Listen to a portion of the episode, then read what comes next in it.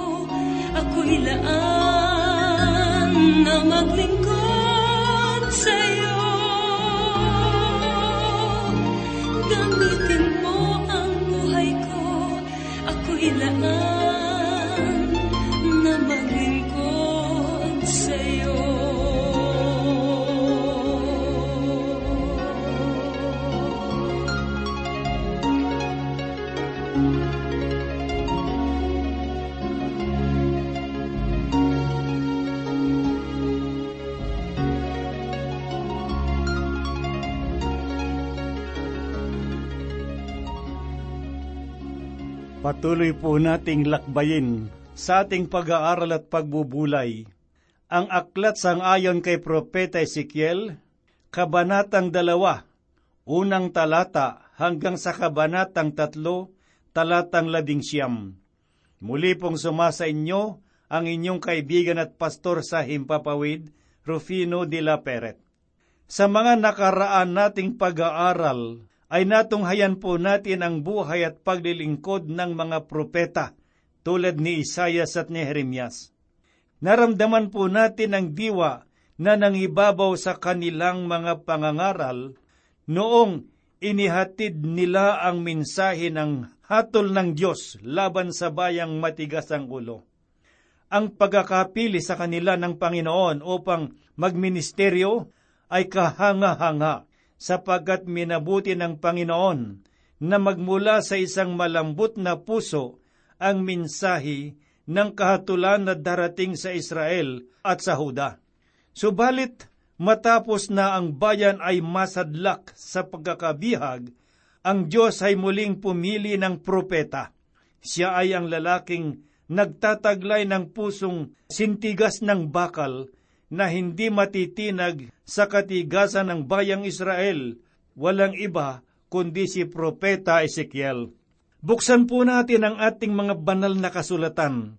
Sa ikalawang kabanata ng aklat ni Propeta Ezekiel, unang talata hanggang sa ikatlong kabanata. Matutunghayan po natin sa mga kabanatang ito ang uri ng ministeryo na sa kanya ay ipinagagawa ng Panginoon. Basahin po natin ang unang talata ng ikalawang kabanata na ganito po ang kanyang sinabi. Sinabi niya sa akin, Anak ng tao, tumayo ka sa iyong mga paa at ako'y makikipag-usap sa iyo. Matapos na maipakita kay Ezekiel ang mga pangitaing ipinagkaloob sa kanya ng Panginoon, siya ay nagpatira pa sa harapan ng Diyos, bagamat ang kanyang puso ay nakadama ng pagkabahala dahil sa tungkulin na ipinagkaloob sa kanya, gayon may pinalakas ng kapangyarihan ng Diyos ang kanyang kalooban. Kung papapansin po natin ang sinabi ng talata, matutunghayan natin na siya ay tinawag ng Panginoon na anak ng tao. Ang taguring ito ay makaisang daang ulit na ginamit sa aklat ng Ezekiel. Ito ay ginamit lamang sa dalawang mananampalataya sa lumang tipan. Iyon ay sina Ezekiel at Daniel. Samantalang sa bagong tipan, ang pangalang ito ay ginamit ng Panginoong Heso Kristo ng makawalumpuat anim na ulit upang tukuyin ang pagkakatawang tao at pagtitiis na darating na kadakilaan. Marahil ay iniisip ninyo na ang pagkakatawag at tungkulin na naatang sa balikat ni Propeta Ezekiel ay magaan lamang. Subalit hindi gayon, sapagkat kung papipiliin ako sa tatlong propeta na sina Jeremias, Daniel at Ezekiel, at tatanungin ako kung kanino tungkulin ang naibigan ko, tiyak na hindi ko pipiliin ang kay Ezekiel, sapagkat si Daniel ay dumanas ng mga pag-uusig dahil sa kanyang mga naiinggit na kaaway. Subalit sa kabila niyon, siya ay pinatira ng hari sa isang magarang gusali na nasa loob ng kaharian. Samantalang ang ministeryo na ipinagkaloob kay Ezekiel ay hindi gayon, sapagkat siya ay isinugo ng Diyos sa mga taong may matigas na kalooban at madilim na pag-iisip. Kung pag-aaralan po natin ang kalagayan ng mga Israelita sa panahong iyon, matutunghayan natin ang nakalulungkot na kaisipan na nangingibabaw sa kanilang mga pag-iisip. Inakala nila na sila ay nakalulugod sa Panginoon, sapagkat sinasabi nila na sila ay bayan ng Panginoon. Dahil rito, sinugo ng Panginoon si Ezekiel upang ipahayag ang tunay na kalagayan ng bayang Israel. Basahin po natin ang sinasabi sa ika-lawang talata na ganito po ang sinabi niya. Nang siya ay magsalita sa akin, ang Espiritu ay pumasok sa akin at itinayo niya ako sa aking mga paa at narinig ko siya na nagsasalita sa akin. Sapagkat ang uri ng ministeryo na gagawin ni Sikiel ay hindi gayon kadali. Pinalakas siya ng Diyos sa pamamagitan ng banal na Espiritu. Nagpapatuloy lamang na kung ang Panginoon ay nagkakaloob ng gawain, kalakip rin ang kalakasan upang gawin at may sakatuparan sang-ayon sa kanyang kalooban, sapagkat ang tagumpay ng ministeryo ay nakasalig sa kapangyarihan ng Diyos. Sa madaling salita, kinakailangan po natin na dumating sa pagkakaunawa na wala tayong magagawa sa sarili nating kakayahan lamang. Ang mabuting halimbawa ay makikita po natin sa buhay ni Moises. Batid natin na noong siya ay pumunta sa Ehipto, walang anumang uri ng sandatahang lakas ang sumusunod sa kanyang upang digmain ang Ehipto. Ang kanyang kamay ay hindi kakikitaan ng tabak, kundi ng karaniwang tungkod na ginamit sa pagpapastol. Subalit sa kabila ng mga pangkaraniwang kalagayang gayon, ginamit ng Diyos ang kanyang buhay upang palayain ang mga Israelita at lumakad sa gitna ng hinating dagat. Mga kaibigan at mga kapatid, ang katotohanan na mapupulot natin sa halimbawang ito ay hindi kapakipakinabang para sa ating buhay, paglilingkod. Dapat nating tiyakin na ang ating pagkakatawag sapagkat sa pamamagitan yon, mababatid po natin ang kapangyarihang ipinagkaloob ng Panginoon upang matupad ang ating tungkulin at gawain. Si Propeta Ezekiel ay tinawag ng Diyos upang magsagawa ng mahirap na tungkulin.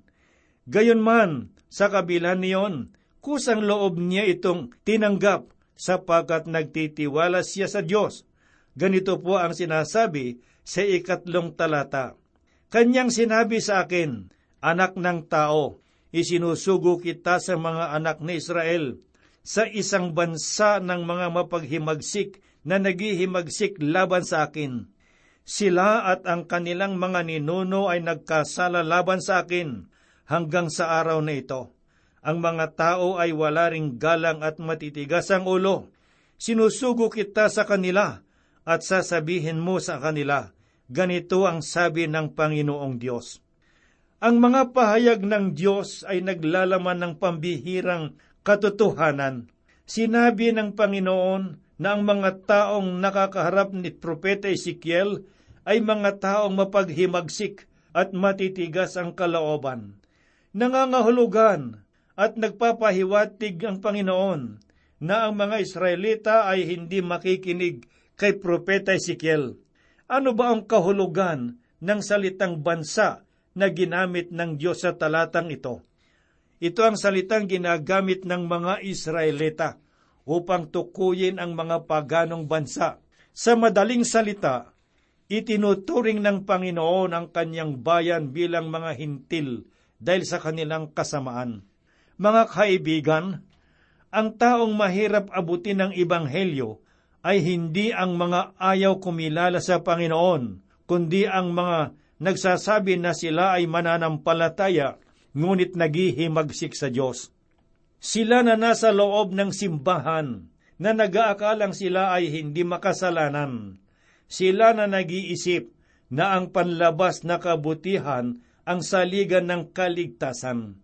Subalit, sa iyo kaibigang nakikinig, kung ikaw ay nag-iisip na pumasok sa isang ministeryo, hinihiling ko na tiyakin mo lamang na ikaw ay tunay na tinawag ng Diyos, sapagkat ang maninindigan para sa salita ng Diyos sa panahong ito ay nangangailangan ng taimtim na pagpapasya. Basahin po natin ang ikalimang talata na ganito ang sinasabi. Kung pakinggan man nila o hindi, sapagkat sila ay mapaghimagsik na sambayanan, ay malalaman nila na nagkaroon ng propeta sa gitna nila. Sinabi ng Panginoon kay Propeta Ezekiel, na ang kanyang presensya at minsahe sa gitna ng bayang Israel ay magsisilbing patotoo na ang Diyos ay nasa kanilang kalagitnaan. Ang bagay na ito ang siyaring hangarin ng ating puso, sapagkat umaasa tayo sa pagharap natin sa Panginoon, ang kapurihan ng kanyang salita ang makikita sa atin. Basahin po natin ang ikaanim na talata. At ikaw, anak ng tao, huwag kang matatakot sa kanila o matatakot man sa kanilang mga salita. Bagamat ang mga dawag at mga tinik ay kasama mo at naupo ka sa mga alakdan, huwag kang matakot sa kanilang mga salita o manlupaypay man sa kanilang mga harapan, sapagkat sila'y mapaghimagsik na sambahayan. Binigyang linaw ng Panginoon kay Propeta Ezekiel ng kanyang pamamahayag ay magdudulot ng panganib sa kanyang buhay. Subalit tiniyak ng Diyos na hindi siya dapat matakot sapagkat sumasa kanya ang presensya ng Panginoon at siya ang magiging kaagapay niya sa lahat ng panahon. Mga kaibigan, ganitong uri ng Panginoon ang ating pinaglilingkuran. isang Diyos na mapagmalasakit at tapat sa kanyang mga lingkod. Ito ang uri ng ministeryo na tatahakin ni Propeta Ezekiel bilang propeta para sa Suwail na bayan. Natunghayan po natin ang bigat ng tungkulin na kanyang papasanin, sapagkat ang mga tao na kanyang kaharapin ay mga mapaghimagsik at may kakayahang kumitil ng buhay. At sa ating pagpapatuloy, dadako po naman tayo ngayon sa ikatlong kabanata na nagsasabi ng mga mahalagang bahagi ng tungkulin ni Sikiel bilang propeta. Basahin po natin sa oras nito ang unang talata ng ikatlong kabanata sangayon sa sulat ni propeta Ezekiel.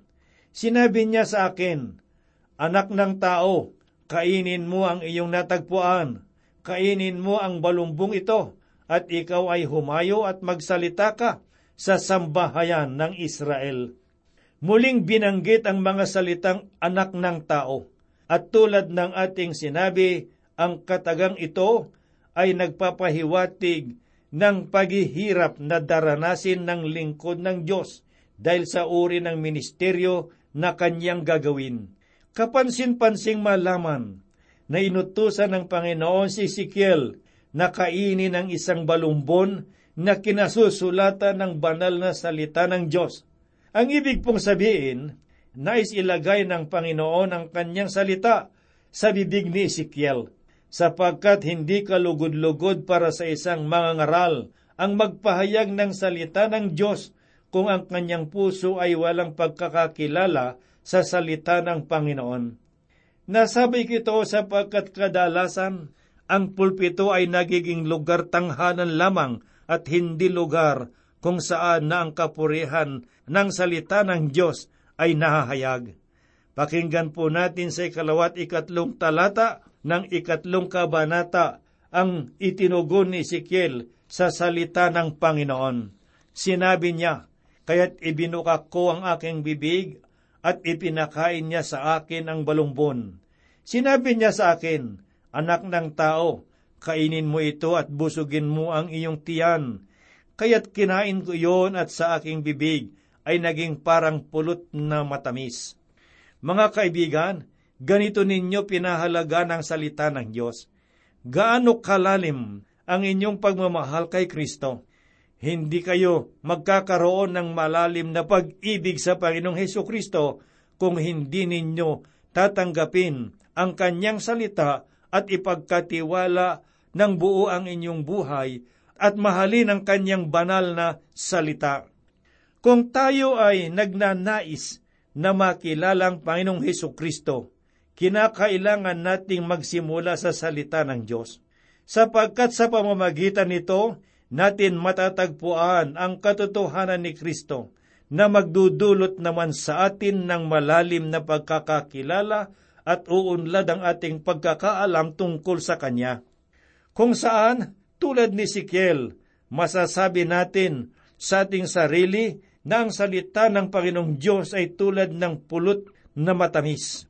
Pakinggan naman po natin ang sinasabi dito sa ikaapat at ikalimang talata. At sinabi niya sa akin, Anak ng tao, humayo ka, pumunta ka sa sambahayan ng Israel, at magsalita ka ng aking mga salita sa kanila sapagkat ikaw ay hindi sinugo sa isang bayan na may ibang wika at may mahirap na salita kundi sambahayan ni Israel.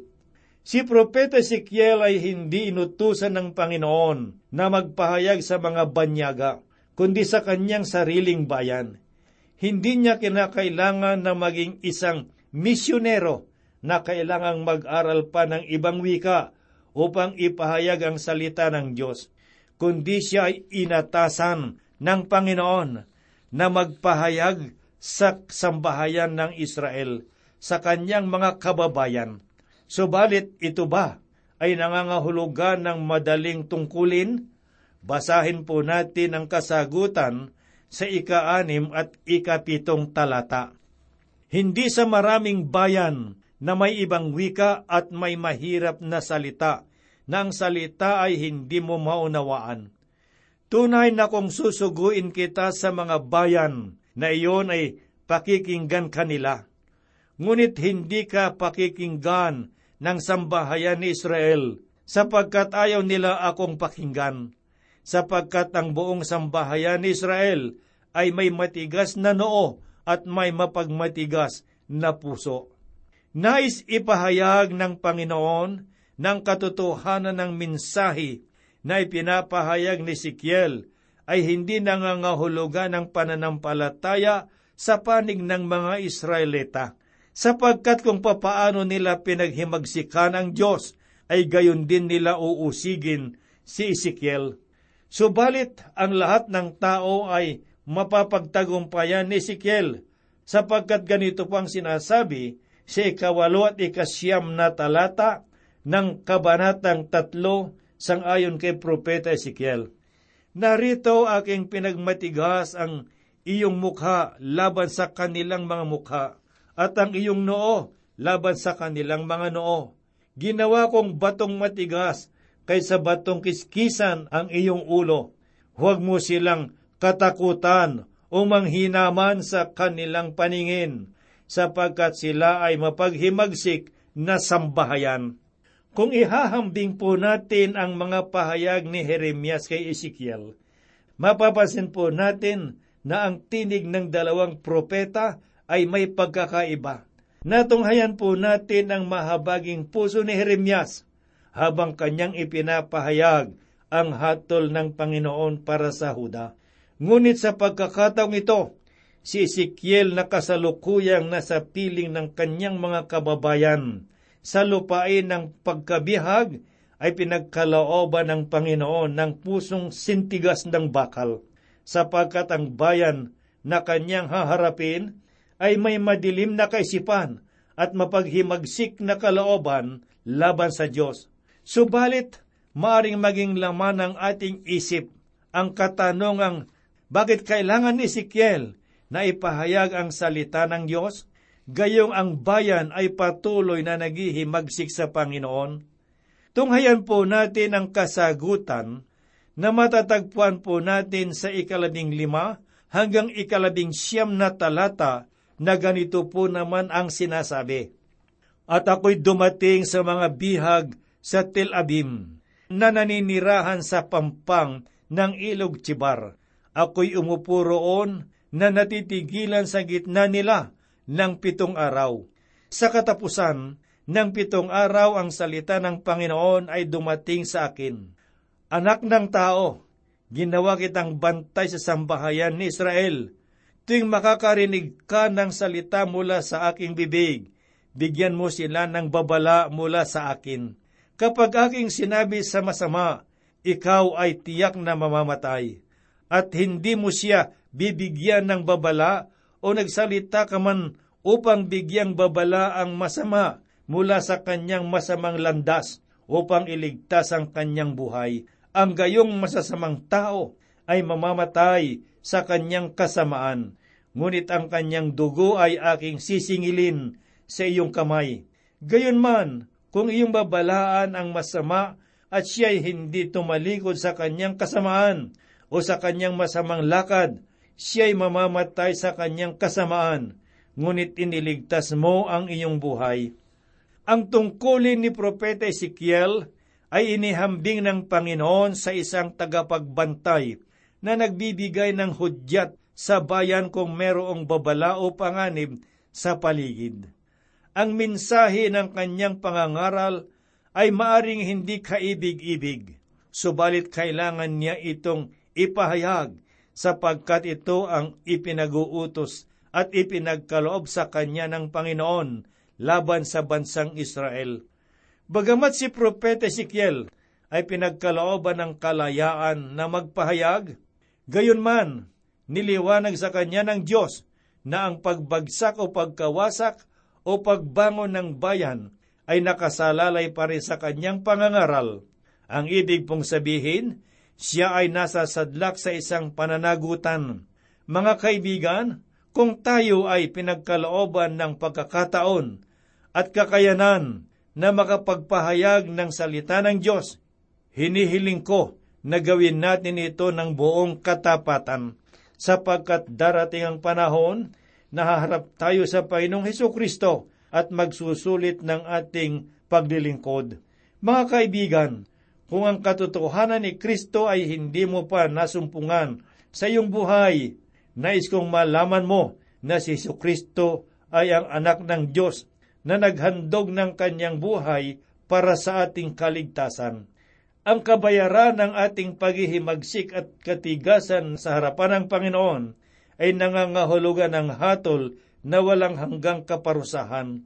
Subalit sa hindi may paliwanag na kagandahang loob ng Diyos, kusang loob niyang ibinigay ang bugtong niyang anak upang maging tagapagligtas ng sangkatauhan. Tiniis ni Kristo ang ating mga kasalanan at binayaran iyon sa pamamagitan ng kanyang madugong kamatayan sa cross. Dahil dito, ang Diyos ay nag-aanyaya sa lahat ng tao na tanggapin ang kanyang alok na kaligtasan upang sa pamamagitan ng pananampalataya kay Kristo, ang tao ay hindi mapapahamak kundi magkaroon ng buhay na walang hanggan. Natanggap mo na ba ang biyaya ng Diyos ng kaligtasan? Kung hindi pa, kaibigang nakikinig, ngayon na ang tamang panahon. Tanggapin mo si Jesus na iyong Panginoon at iyong tagapagligtas. Ngayon na ang panahon ng kaligtasan.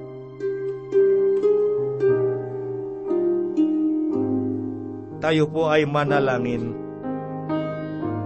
Salamat po, Panginoong Diyos, sa oras na ito.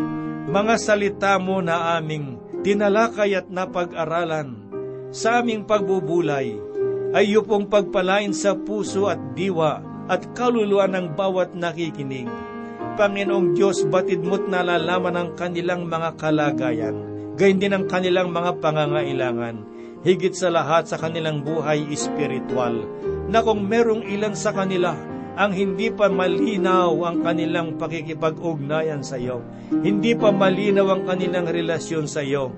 Sa oras na ito, dakilang Diyos, idinadalangin ko po na buksan mong ganap ang kanilang puso at kaisipan. Magkaroon ng pagbabago ang kanilang mga buhay kung ikaw ay tatanggapin nila na kanilang Panginoong Diyos at tagapagligtas. Kami po'y umaasa na lahat ng ito iyong gagawin at tutugunin sang ayon sa iyong kalooban sapagkat hinihiling po naming lahat sa banal na pangalan ni Kristo Jesus naming tagapagligtas. Amen. Buhay ko'y